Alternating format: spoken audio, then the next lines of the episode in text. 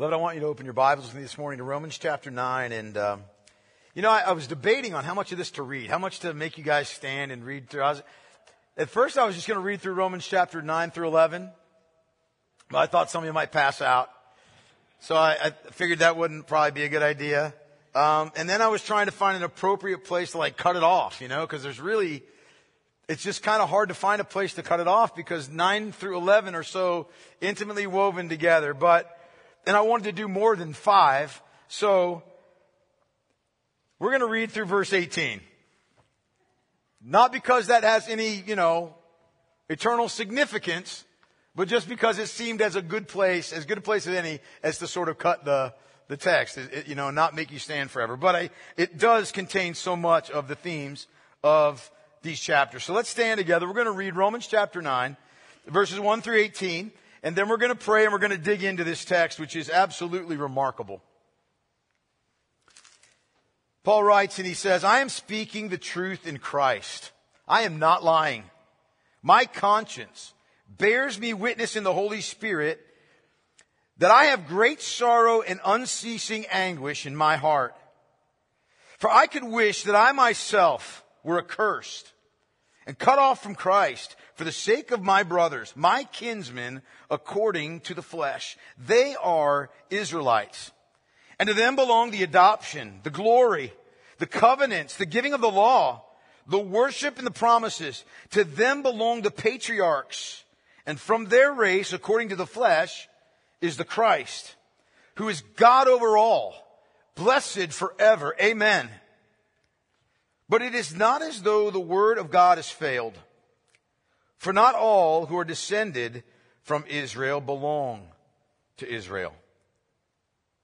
And not all are children of Abraham because they are his offspring.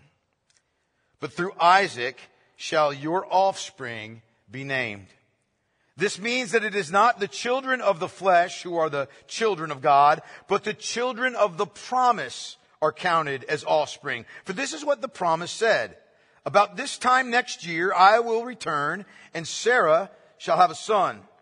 And not only so, but also when Rebekah had conceived children by one man, our forefather Isaac, though they were not yet born and had done nothing either good or bad, in order that God's purpose of election might continue, not because of works, but because of him who calls, she was told, the older will serve the younger, as it is written. Jacob I loved, but Esau I hated. What shall we say then? Is there injustice on God's part? By no means. For he says to Moses, I will have mercy on whom I will have mercy, and I will have compassion on whom I have compassion. So then it depends not on human will or exertion, but on God who has mercy. For the scripture says to Pharaoh, For this very purpose I have raised you up that I might show my power in you and that my name might be proclaimed in all the earth. So then he has mercy on whomever he wills and he hardens whomever he wills. You can be seated. Let's pray together. Heavenly Father, how worthy you are to be exalted and praised. How glorious you are in your majesty and in your wisdom. It's beyond our finding out. Lord, you deserve our honor. You deserve our, our praise. You deserve our trust. And Father, you deserve our humble submission. Even more than that, our worship at the revelation of your character. I am grateful to you for these chapters that we're about to begin studying.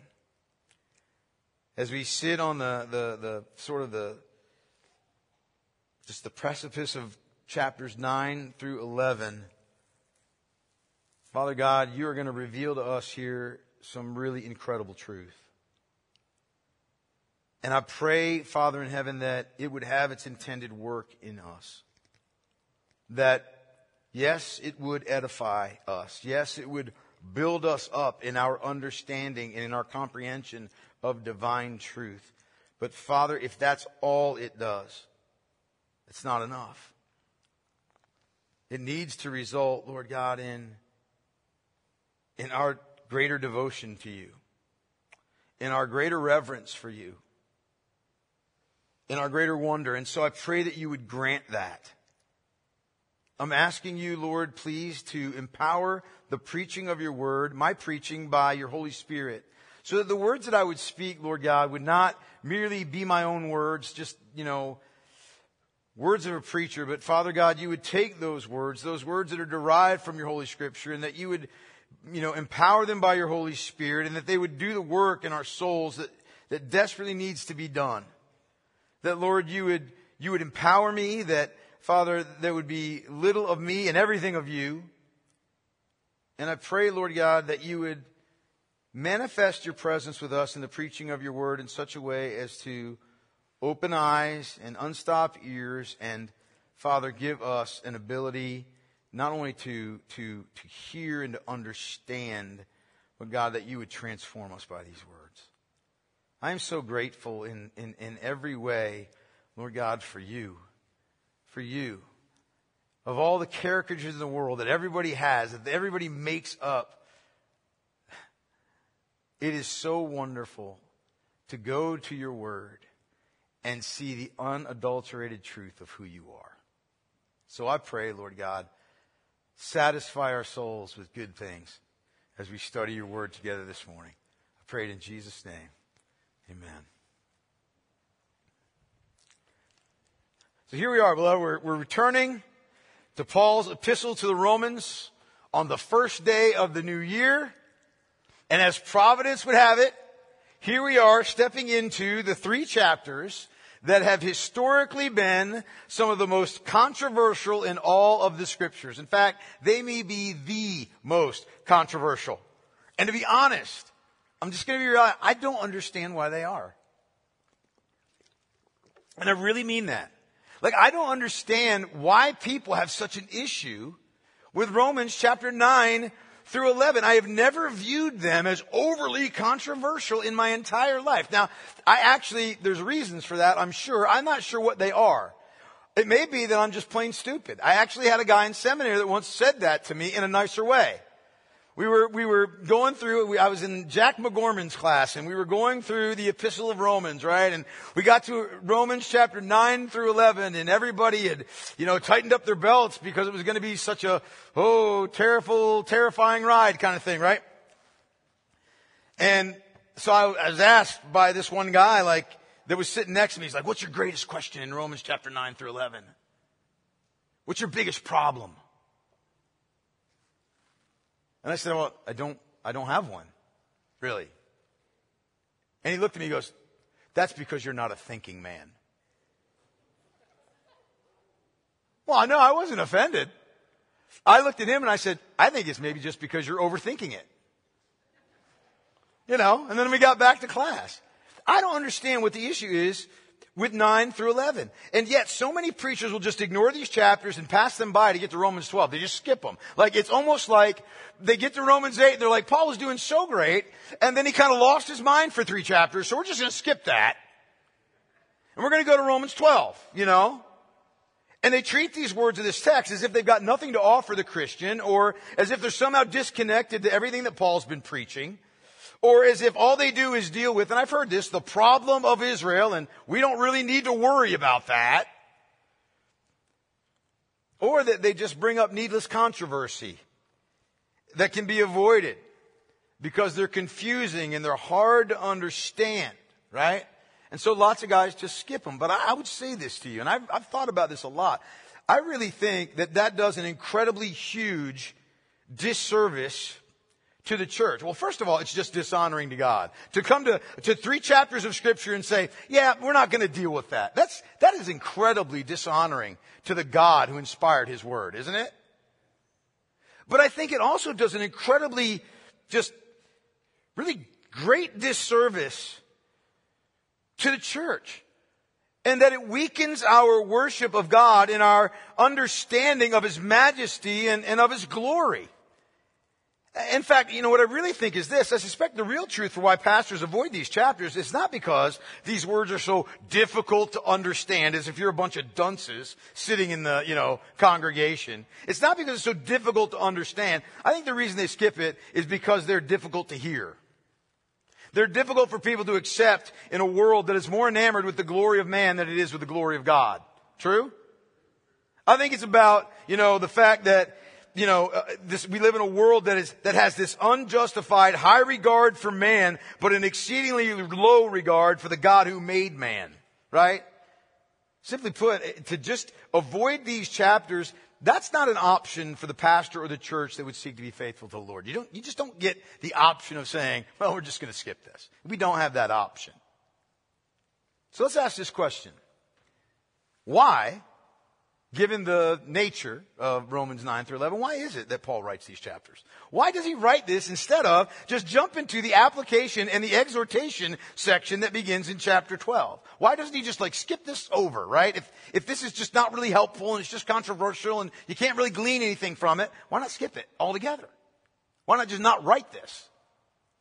Well, one reason, beloved, is that Paul needs to address some logical and serious questions that would have arisen among the Roman church, among both the, the converted Jews and the Gentiles, who were listening carefully to Paul's presentation of the gospel. They would have had some questions at this point, right? And among them would have been some questions like this. Okay? Just kind of put yourself there. So it would have been some of these questions like, you could see them thinking, you know, in light of the, of the glories of the gospel, Paul, and, and in light of the person of Christ, if this gospel is true, like, why is it then that there are so many Jews that reject Christ as Lord. I mean, he's the fulfillment of their scriptures, right? That's what you keep telling us. So why are there so many Jews that, I mean, if Jesus is the Messiah, long predicted in the scripture, why aren't the Jews being saved in droves? Moreover, if the Jews in the Old Testament were the chosen people of God, right? God, God set them apart from all of the other nations. If they were the chosen people of God, and yet the vast majority of the nation is still yet in spiritual darkness and under the wrath of God, what does that tell us about the promises and the, the sovereign choosing of God? Can we trust God's promises? I mean, think about this. This is, this is really important. This is, I want you to think about this. Paul has just assured Christians in Romans 8 of some of the greatest doctrines ever, you know, understood, conceived, written, whatever. In Romans chapter 8, he has just assured them with these words, for instance. And we know that for those who love God, all things work together for good. For those who are called according to his purpose. For those whom he foreknew, he also predestined to be conformed to the image of his son in order that he might be the firstborn among many brothers, and those whom he predestined, he also called, and those whom he called, he also justified, and those whom he justified, he also glorified. But, but if God's promises to the Jews, as it seems, have failed, how do we know that God's to keep this promise?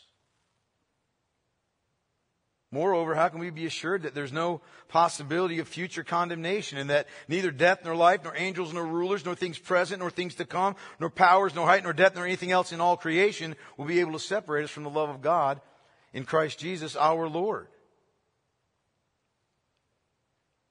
You could see them thinking, you know, in light of the vast number of Israelites that are lost, can we really take God at His word, Paul? We want to, but can we? Can we trust in the promises of God? Even more, what exactly is the connection between everything we see in the Old Testament and then, and then in, in, in, the, in the gospel? How can the gospel be the fulfillment of the Old Testament when so many Jews are outside the covenant of grace? Have God's promises to Israel failed? Those are serious questions, aren't they? Aren't they? You may not have thought of them. But those are questions that the Jews and the Gentiles in the Roman church would have been thinking about. All these questions, all and more, make Romans chapter 9 through 11 a vitally important text of Scripture. So what do we have in Romans 9 through 11? Well, what we have there, beloved, is something that is known as, that theologians call, a theodicy. All right, I want you to write this down. This is a word I want you to learn, okay? I want you to learn this word. This is a theodicy, okay? T H E O D I C Y. What is that? What is a theodicy? A theodicy, beloved, is a justification of the ways of God with respect to mankind. It's a declaration, an explanation, a justification, a vindication of the ways of God with respect to mankind. And it's an important word. It's an important concept and we need to understand it, okay? A theodicy is a gracious explanation of the ways and the purposes of God with respect to mankind, okay? Not that God needs to be vindicated in our eyes, all right? Not that God needs to justify himself. He doesn't. He's God. He can do as he wills. He can do as he pleases. And he's not obligated to explain himself to anyone, right? Right? I mean, isn't that one of the essential parts of being God? That you rule and you don't have to explain yourself to anybody? But graciously, through the apostle Paul, in these three chapters, we are given a clear explanation of the eternal and the glorious consistency of God's character. Okay? The consistency of his character.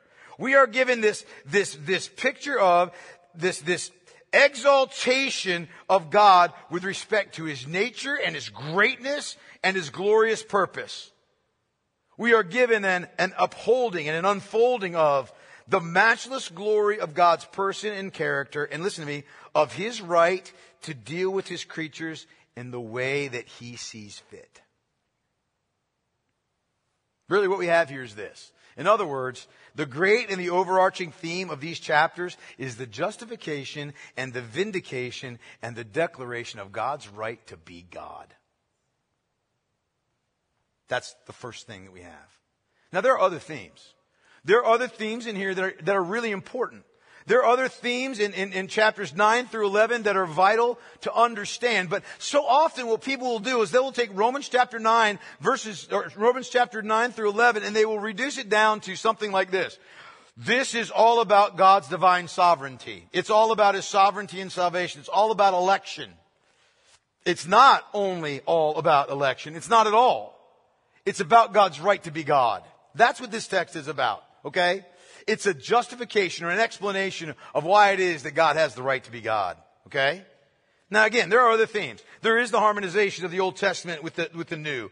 But even more, there's, there's the, there's a theme, the theme of the tragic case of the Christ rejecting and unbelieving Jews. There's the, the, the truth that not all ethnic Israel is part of true spiritual Israel. And that shouldn't come as a surprise it's something that has been developed all throughout the Old Testament. There's the theme, the fact that God's Word cannot fail.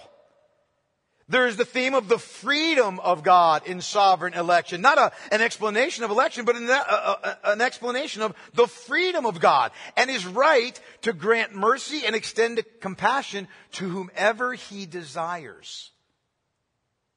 We see here the, the theme of the justice of God and the salvation of His elect and the judgment of the lost. We're going to see the twin truths of divine sovereignty and human responsibility. They're not enemies of one another. We're going to see the vindication of the Lord Jesus Christ and His gospel is the only means of salvation. We're going to see the evangelistic and missionary importance of preaching the gospel, God's means of grace. We're going to see the dangers of spiritual arrogance and of drawing false conclusions regarding doctrinal truth.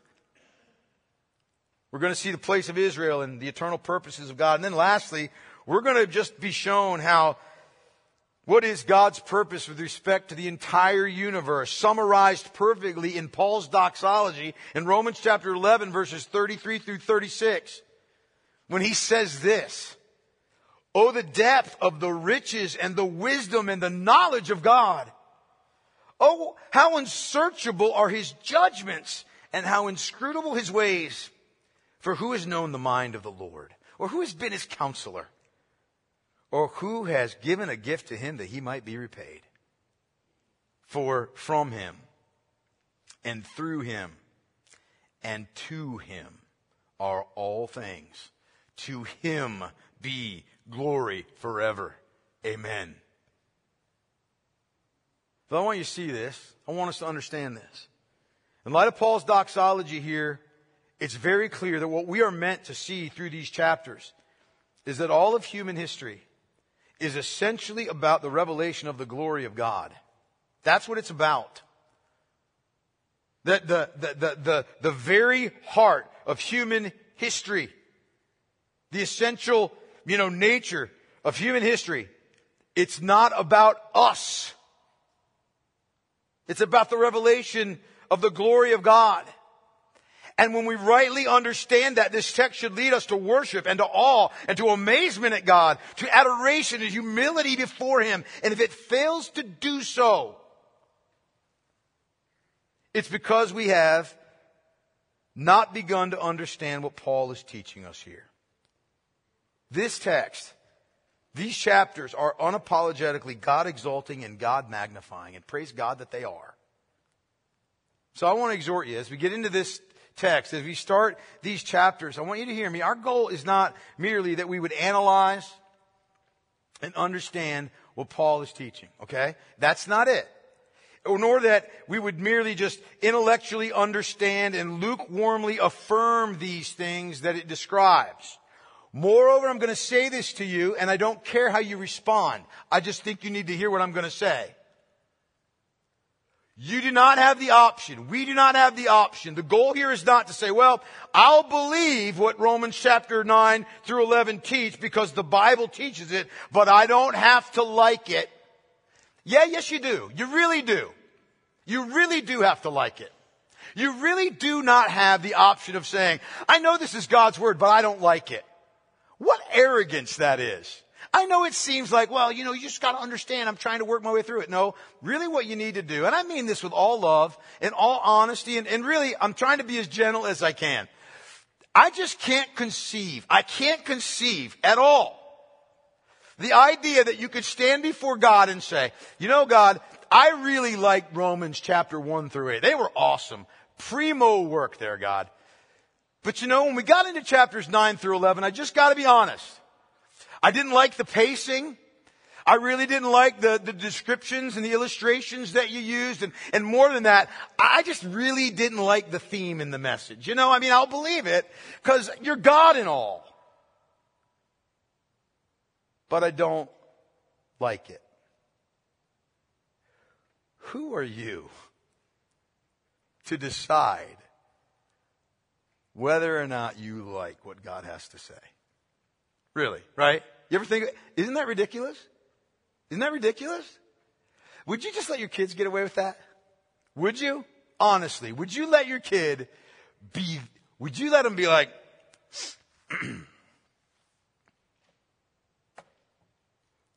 I'll do what you say, but I don't have to like it. If you would, then you're a poor parent. We don't have the option of just reading God's word and going, yeah, I don't really don't like this. I'll believe it because God says it, but I really don't like it. God, God didn't provide this to get your approval. God has given us Romans 9 through 11 so that you worship Him. So I just want to take that, that little thing off the table. Okay? You with me? Somebody, some people are mad probably right now. Somebody might be mad. You'll, you'll get happy in the same pants you're, you're mad in. Our goal here is this. The goal is that we would praise and adore and love the God who's proclaimed here. That we would be moved to worship by these truths. That we would be filled with wonder at God's sovereign triumph over our own rebellious hearts that we would rejoice in God's plan to glorify Himself and that He would include us in that plan. That we would exult that He did not pass us by in our lost estate, but that He has poured out on us His mercy and compassion and redeemed us as it has pleased Him to do. And that we would have a longing a longing for the lost to receive that same great salvation, a longing that moves us to action.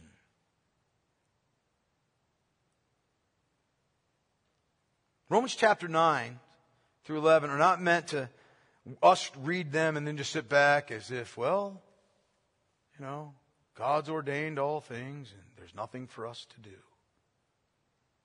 God has ordained all things, including the means by which he accomplishes those things he ordains. And we're part of the means.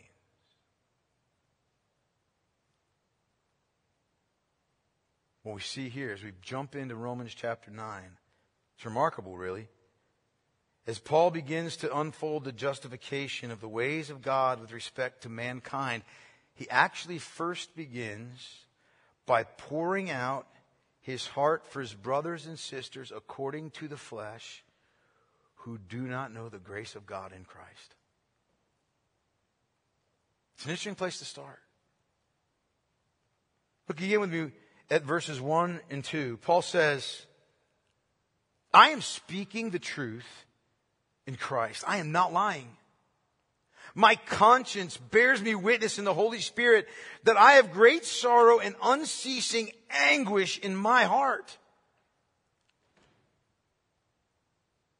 The way in which Paul opens up his heart, opens up this wonderful, you know, three chapters is immediately arresting, isn't it?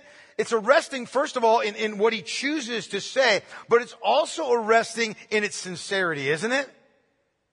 He begins by saying, look, I am speaking the truth in Christ. I am not lying to you. I am not lying. In other words, what he's saying is this. I, I, am saying as one who is in Christ. I'm saying as one who's been crucified with Christ, who has been risen with Christ, who has faith in Christ, who has been saved by Christ. I am speaking to you as one who has been united by, to Christ by faith, realizing that I'm in his presence and knowing that that he hears and evaluates my every word.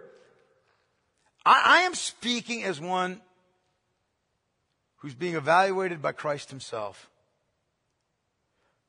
I'm not saying this to sound spiritual. I'm not saying this to, to puff myself up in your eyes. I'm saying this because it's the truth. I'm not lying. I'm not trying to manipulate you. I'm not trying to deceive you as, as to my heart. I want you to really believe what I'm about to say.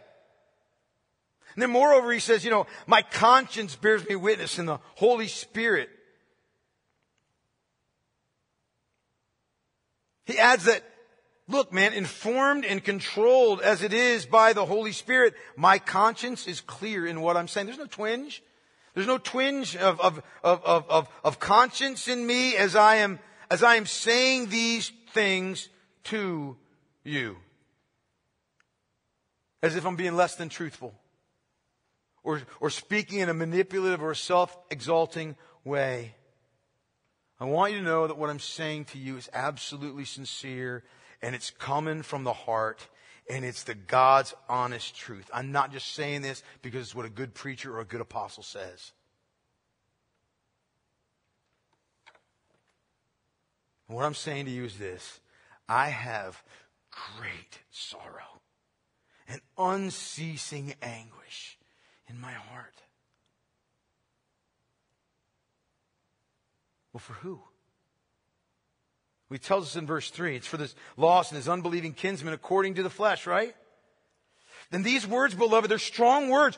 Paul is using these words to describe this deep, unrelenting pain that he feels. This heart wrenching sorrow and grief, this, this, this stabbing and piercing, anguish and, and heaviness and heartache that he has for his lost kinsman. It is a constant thing with him. His heart is pained whenever he considers the lost state of his fellow Israelites. It's crushing him. The question is, why would Paul have to, you know, preface his remarks like this? Why would he have to insist on his sincerity in saying something like this? Well, here's why. It's because Paul was widely regarded by the Jews as a traitor to their race. As one who had turned his back on them. Because he preached the gospel. He was accused of hating his fellow kinsmen, of being anti-Jewish. He was commonly accused of being a false prophet, of being a liar and a deceiver. Some even considered him to be a madman or demon possessed. This man who had once held, was once held in the highest regard among Jews was considered by them now to be the worst kind of blasphemer, the worst kind of miscreant for preaching the gospel, a hater of his own people, a deceiver, and a devil. He was despised by the Jews. They hated him. In fact, Paul acutely felt the truth of the Lord Jesus Christ's words when he said this. Matthew chapter 10 verses 34 through 36. Do not think that I have come to bring peace to the earth. I've not come to bring peace, but a sword. For I have come to set a man against his father, and a daughter against her mother, and a daughter-in-law against her mother-in-law, and a person's enemies will be those of his own household. He'd experienced, Paul had, the reality that the gospel divides, doesn't it? Doesn't it? Doesn't it? The gospel brings a sharp division, doesn't it, beloved? A sharp division between those who are in Christ and those who are in Adam. Between those who are reconciled to God and those who are yet under His wrath. Between those who are in the Spirit and those who are in the flesh. Those who are in this world and those who are of this world. It brings a sharp division between families and people and kinsmen, right? And it's not a superficial one.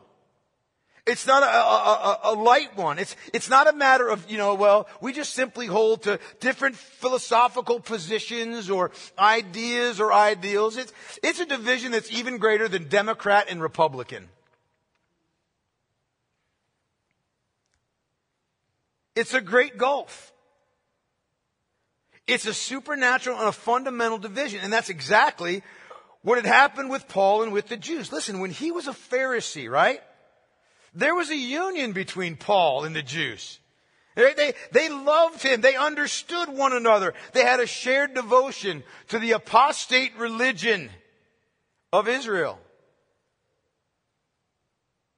But when Paul was saved,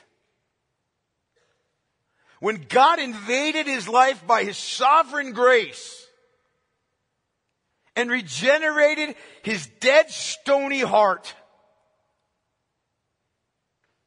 and he brought him to faith in the Lord Jesus Christ, that shared union immediately evaporated. And there was a great gulf between Paul and his brothers and sisters according to the flesh, the Jews. They did not understand Paul at all. They could not figure out what happened to the old Paul. Who stole Paul and replaced him with this guy? They couldn't understand how, how he had been just transformed overnight. Paul's life became absolutely centered and, and submitted to the Lord Jesus Christ. When a, when a person, beloved, becomes a Christian, that becomes the supreme and essential thing about their lives, doesn't it? Doesn't it? The supreme relationship becomes one's relationship to Christ. And therefore, accordingly, the closest human relationships, they're no longer with blood relatives, right? But with those who are the blood bought believers in Christ who share in the adoption as the children of God through the indwelling Holy Spirit. Isn't that true? They become your true kinsmen. Not according to the flesh, but according to the Spirit. Some of you know exactly what I'm talking about. You've experienced this yourself, right? But I want you to see something because it is so very different from some of our own experiences. I want you to notice here that this being the case, that there's now this great huge gulf between believing Paul and the unbelieving Jews. Paul, listen to me now, Paul does not merely write off the unbelieving Jews or put them in the rearview mirror or ignore them or just simply tolerate them. He doesn't just talk about them and how foolish and blind they are. Instead, he's got a deep anguish and a longing for them to know Christ. There's a pity that's in his heart. Why that? Why anguish? Why, why does he respond with anguish and with longing and not with forced toleration or just ignoring them altogether? Why? Well, here's why. It was because of his love for them. It was because of his genuine love for them. I, I, want you to think about this for a second, right? Here's what's motivating Paul. He's just gotten done extolling this great love of God in Christ for his church, right? Romans 8. The great blessings and, and joy of God's love for, for his elect. The great blessings of that unceasing, steadfast love of God for his people. And it breaks Paul's heart that so many of his fellow Israelites are yet outside of that love. They're unjustified. They are still in their sins. They're groping in spiritual darkness, blind to the glory of Christ. And he's not indifferent to their plight. He yearns for them to know the joy of salvation in Christ. And I want you to think how astonishing that would be. How astonishing that really is. Paul had this deep longing, born of love, for those who had made themselves his enemies, who had dogged his ministry, who had defamed Christ's name and his own, who had opposed him and oppressed him, who had beaten him, who had robbed him, who had beaten him with lashes. With this heart, Paul exemplifies, beloved, the commandment of our Lord and Savior, Jesus Christ, to love your enemies and pray for those who persecute you that you may be sons of your Father who's in heaven. Right? Right? And I want you to see that there's no, there's no hint of animosity or resentment towards the Jews. There's no trace of contempt or scorn. He pities them. He pities them with a heart of compassion and love. Now listen, well, I know it's sometimes hard to tolerate unbelievers. I get it. I know it. Like I, I have experience with unbelieving family members. But that does not give us the right to act towards them with a calloused, unfeeling heart. Or to simply say, you know what, they just deserve what they get. I'll come back to that thought in a moment. I just want you to see here how Paul begins by describing the great sorrow and this un- unceasing anguish of his soul for his kinsmen, right? It's just on him all the time. Now, we might say, well, wait a minute now. Isn't this the Paul that says, rejoice always, and again I say rejoice? Doesn't he say that somewhere? Isn't it the guy that's going to tell us in this later in this letter, you know, for the kingdom of God is not a matter of eating and drinking, but of righteousness and peace and joy in the Holy Spirit? Isn't he going to say to us, may the God of hope fill you with all joy and peace in believing so that by the power of the Holy Spirit you might abound in hope? How do we square those clearly opposite things? You know, on one hand here he is, he's saying, oh, I'm, I'm always anguished. I'm always, you know, having but now he's telling us to rejoice. What gives? Well, here's what gives. Beloved, we got to see that it's possible to have conflicting emotions, sorrow and anguish on one hand, and joy and hope and peace on the other in the very same heart, isn't it? Isn't it? In fact, it's, I think it's the sign of a mature, sober-minded, insensible Christian. Look at having, having sorrow and anguish for the lost doesn't preclude real joy. It doesn't. It doesn't preclude reveling in the glories of Christ and being filled with the joy of salvation and being glad and rejoicing in the manifold graces of God that we enjoy, right? It doesn't. I mean, and I don't want us to get the wrong idea. It's not as if Paul was only ever filled with great sorrow and heaviness of heart, or as if the, the weight of the world was always on his shoulders and he was going about with a dour look and a furrowed brow all the days of his life and beating himself with whips and cords. That wouldn't be in keeping with the joy of the Lord, would it? Would it? Nobody's looking at him and going, what wonderful joy he has that I do not have. That is so attractive. Please tell me the reason for your hope. Right? But I would say to you this that Paul could only feel such great sorrow and anguish for his lost kinsmen because of the great joy and hope that he had in Christ. Follow with me. It was because of the joy, the joy of his sins forgiven and the joy of no condemnation and the joy of an assured salvation and the joy of fellowship and communion with God in Christ, the joy of a hope yet to come, right? Paul rejoiced in those things. And yet that rejoicing also led to a sincere burden to see his kinsmen come to know the joy of life in Christ themselves, right? He understood the lostness of his people. He knew the eternal end of a lost soul. He believed in heaven and in hell and in Christ as the only Savior. In other words, listen, this wasn't just theology to him. It was his life. So often I fear, I, I see it in myself too far, too much. So often I fear that, that that sorrow and anguish is missing from our own hearts. Ashamedly, we are all too often too turned in on ourselves, too quickly annoyed, you know, or offended by unbelievers, too quick to turn our hearts away from them and just condemn them in our minds. But beloved, that should not be so. And I'm preaching this to myself as much as I am you. That should not be so. Have we so quickly forgotten the mire from which we were rescued? The abject, you know, the abject unbelief and blindness of our former condition, the self-inflicted misery of which, in which we lived, the, the wanton rebelliousness that marked us, and the debt that we owe to divine grace. Have we so quickly forgotten? Paul knew what it was to be lost.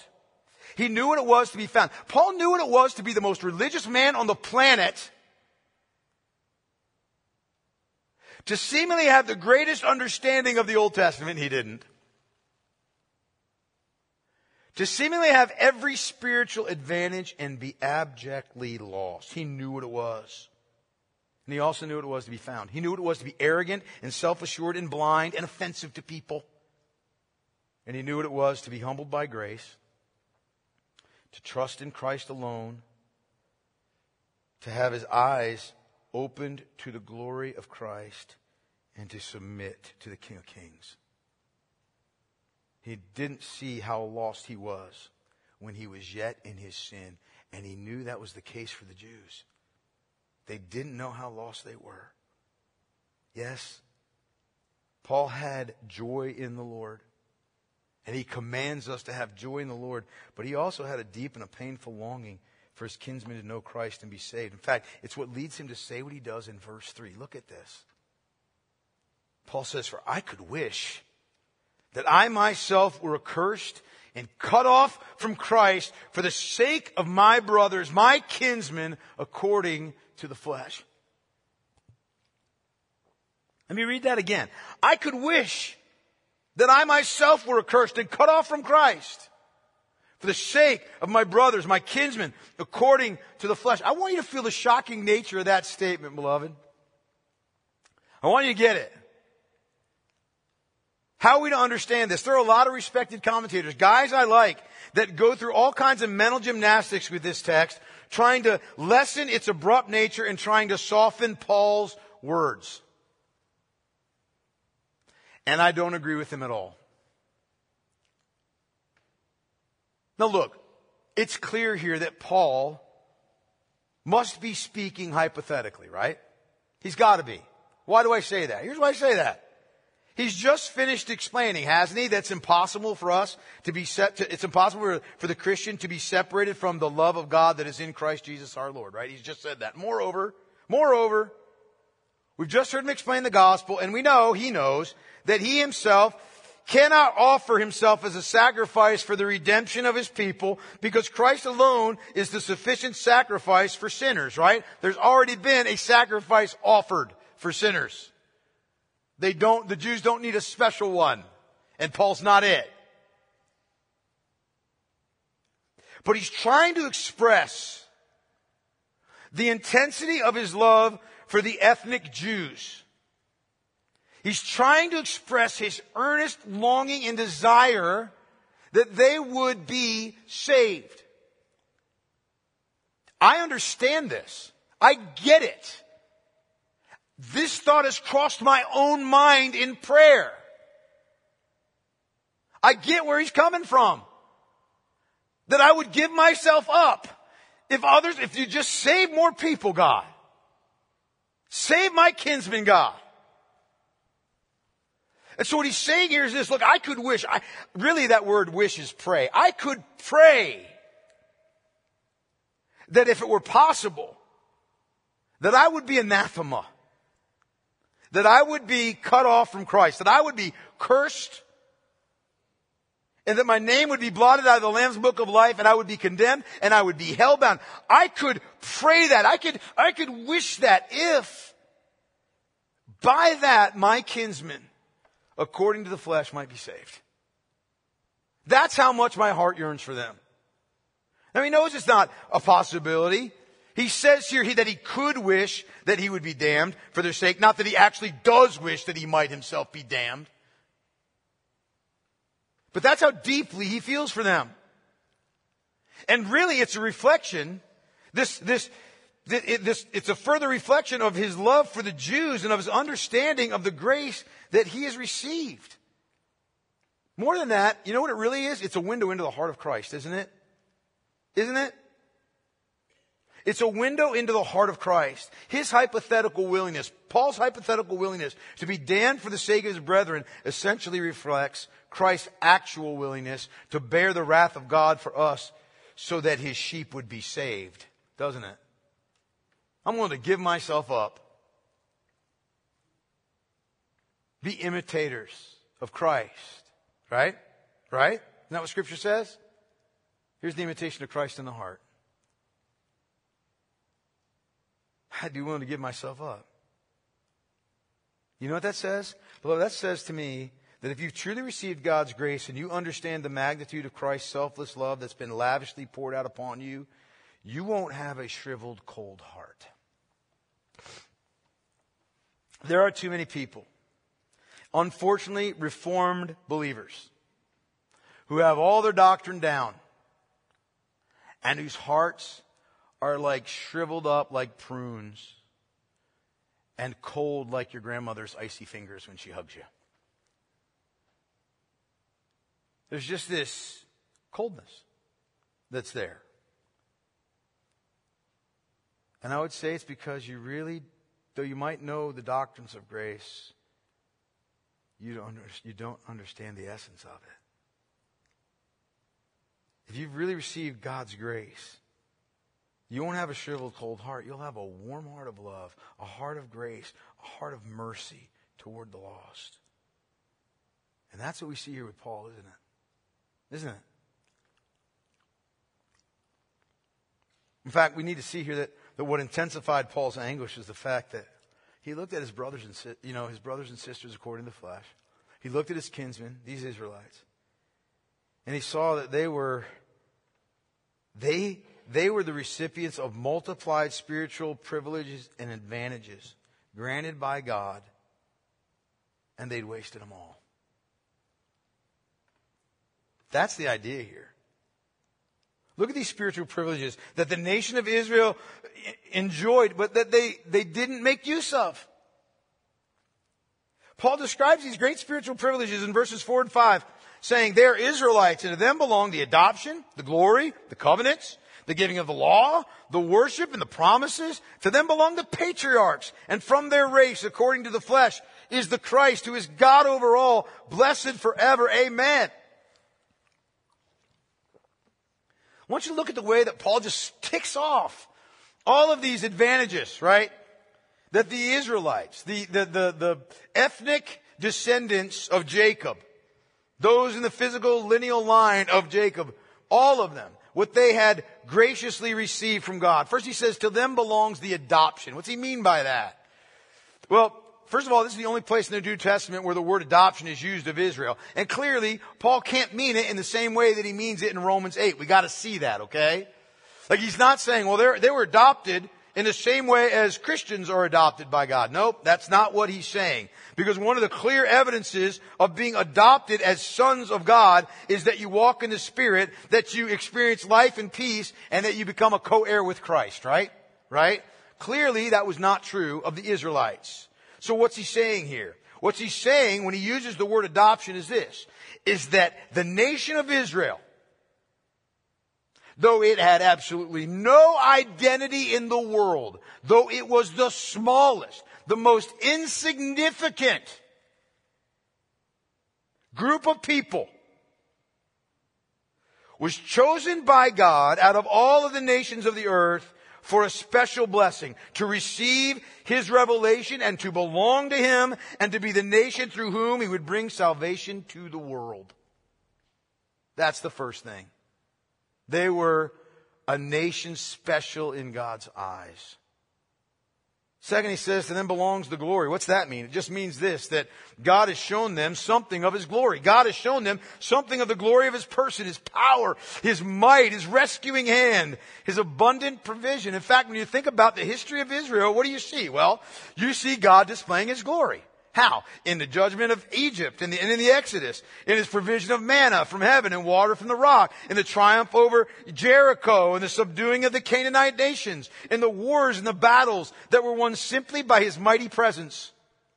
The establishment of the nation, its expansion, the discipline, the judgment of it, the glory of Mount Sinai, the glory that rested on the tabernacle and the temple. The nation of Israel had seen the glory of God like no other nation in existence.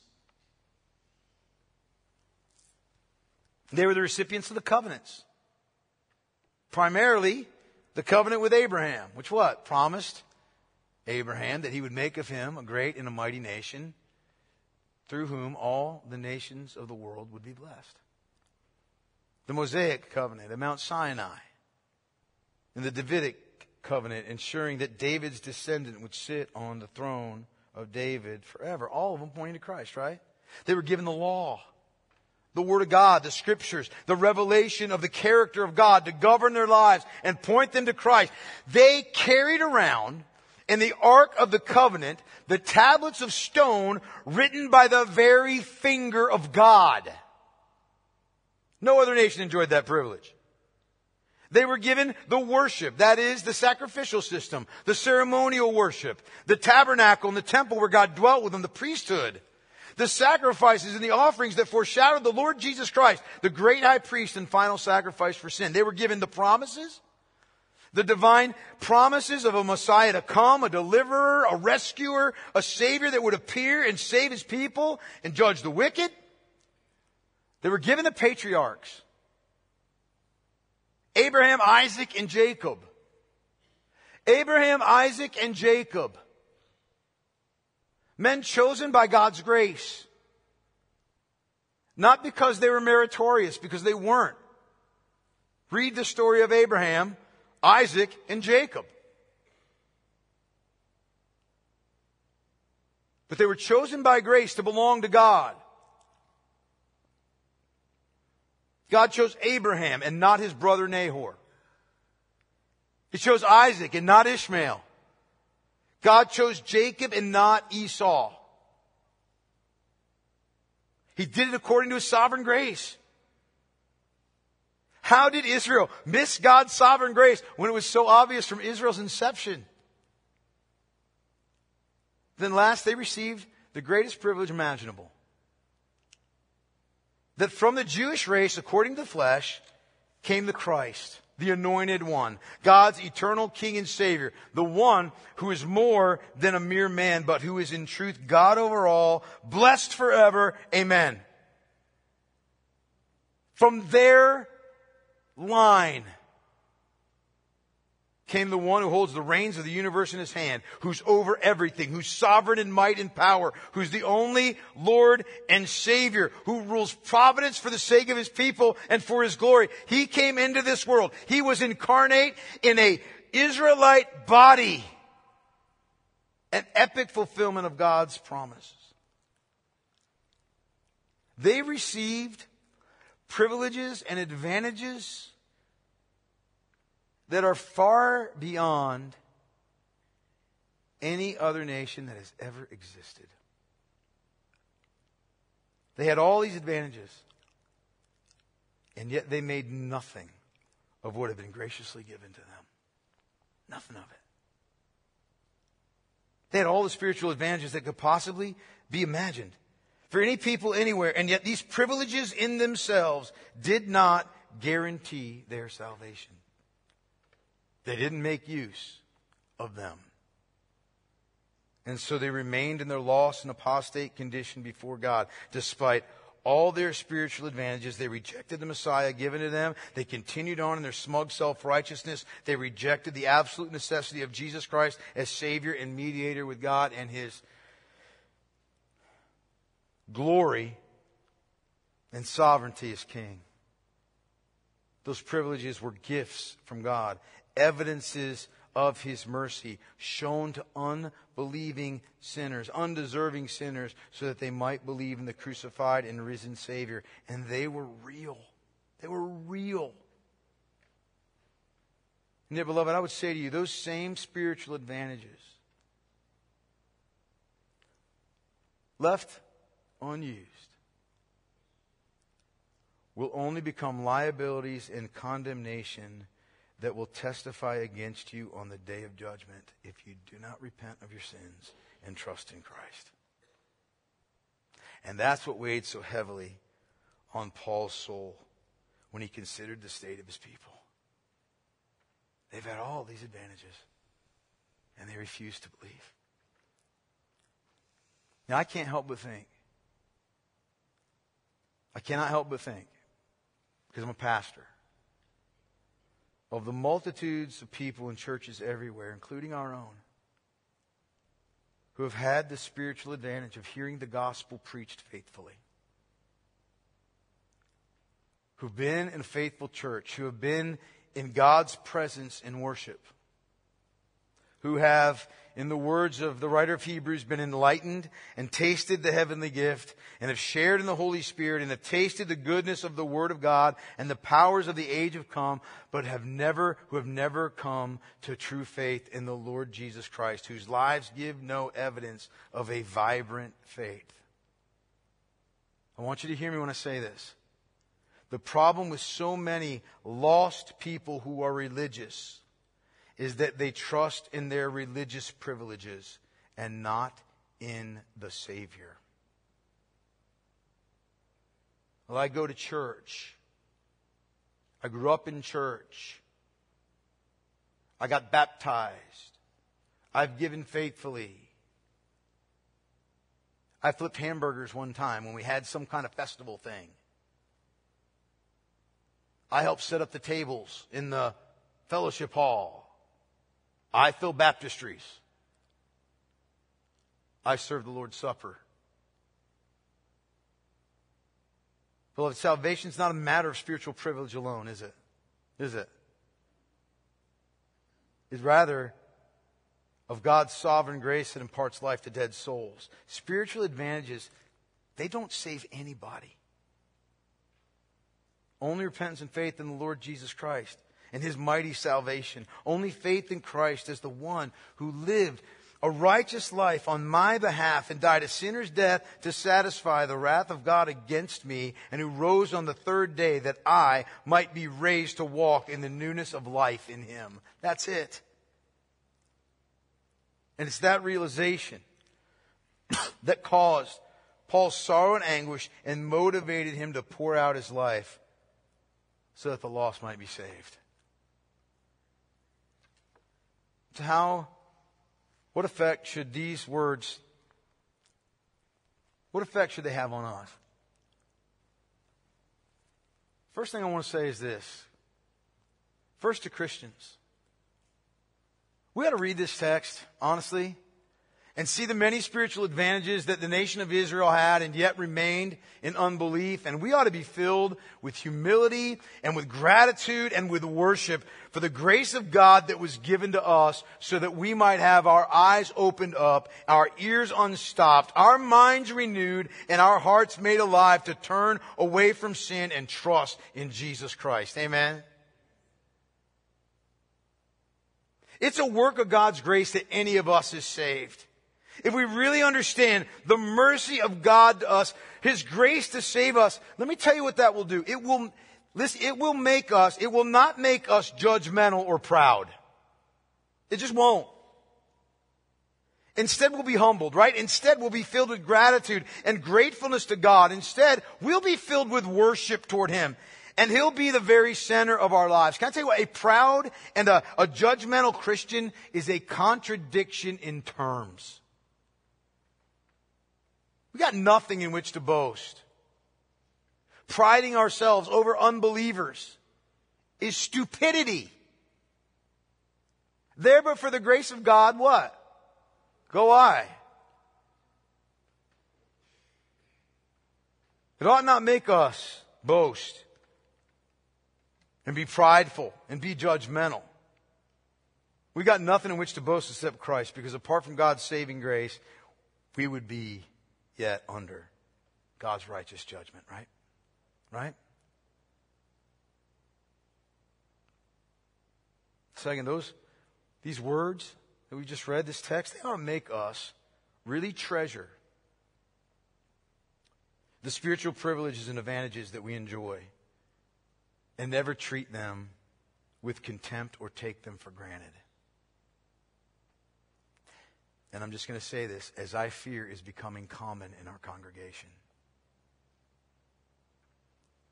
I want you to consider how blessed we are to be born on this side of Calvary and with a clear understanding of all that Christ is and all that he's accomplished, and how privileged we are to have the Word of God and to be able to hold it in our hands and to read it and have it preserved throughout the centuries. We've been given the grace of worshiping God, of hearing His Word proclaimed, of singing Scripture saturated songs. We've been given a place to worship. We are not yet restricted or oppressed by the laws of our government. We've been given a people with whom to raise our voices in praise and all our faculties to be offered to serve in our minds and our hands and our feet. Do we treasure those things as we should? Do we really? Do we treasure those things as we should? Do we have any less privilege than Israel? Listen, we can never presume upon the gift of the gospel, the opportunity to regularly hear the word of God preached and expounded, the chance to serve together and worship together, the chance to live life together, the privilege of centering our lives together upon Christ. And yet so many do, and they treat those privileges as nothing, and they treat them, they take them for granted, and it shows in their lives. It shows in something as basic as honoring the Lord's day. Well, that's not a salvation issue. Don't be so quick to say that. Don't be so quick to say that. I mean, just because I miss worship, I'm going to hell? No. No, that's not what I'm saying. What I am saying is this the patterns of your life reveal the essence of your heart. And you can protest continually. Oh, I, I love Jesus. I love Jesus. I love Jesus. I love Jesus enough to come to church once every three or four weeks. I love Jesus enough to maybe read my Bible on occasion. Like when I got nothing else to do and there's nothing good on Netflix. Well, this is serious. And I know you're thinking, well, I'm here. I know you're here. Well, you look around, there's a lot of people that are, should be here that aren't, right? Right? And perhaps we ought to have some anguish and sorrow in our heart for them. And say to them, What are you doing? Last, these words ought to spark in us a heart of compassion and sorrow and anguish an earnest desire for our lost friends and our kinsmen according to the flesh. We really need to be honest with ourselves and ask ourselves, do I really anguish and sorrow for those who don't know Christ? See, this is one of those difficult questions, right? Like, do I really anguish and do I sorrow for them? Because what I want to say is yes, because I, I want to be that way, but maybe I'm not that way, right?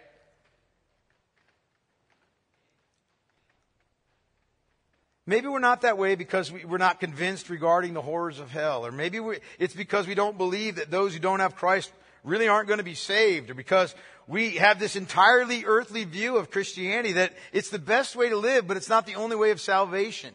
And that somehow God is going to violate His holiness in the end and let those who lack perfect righteousness into the eternal presence of the holy God. Or maybe it's just because we're too self-centered. Whatever's the reason, beloved. We need to seek to cultivate a real concern for the souls that are around us that are barreling toward death and eternal judgment at a breakneck speed. I mean, let's just start at home. Do I anguish over those that are closest to me? Do I anguish over the members of my own family?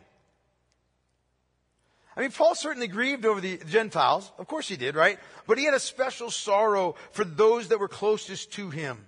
And I would say to you that if we had a heart like Christ, husbands would grieve over their unsaved wives and, and wives over unsaved husbands and parents over unsaved children and children over unsaved parents. In fact, we would look for every appropriate context in which to bring the gospel to bear in their lives and we do it. We do it. We'd live to show them that the gospel's the truth and heaven and hell are real and Christ is the only Savior. And we be broken in prayer and we cry out to God for His grace to open their eyes to Christ. And then do I anguish over my enemies? Well, now I was with you when the first one, but now I'm not, I'm jumping off ship here, brother. Right?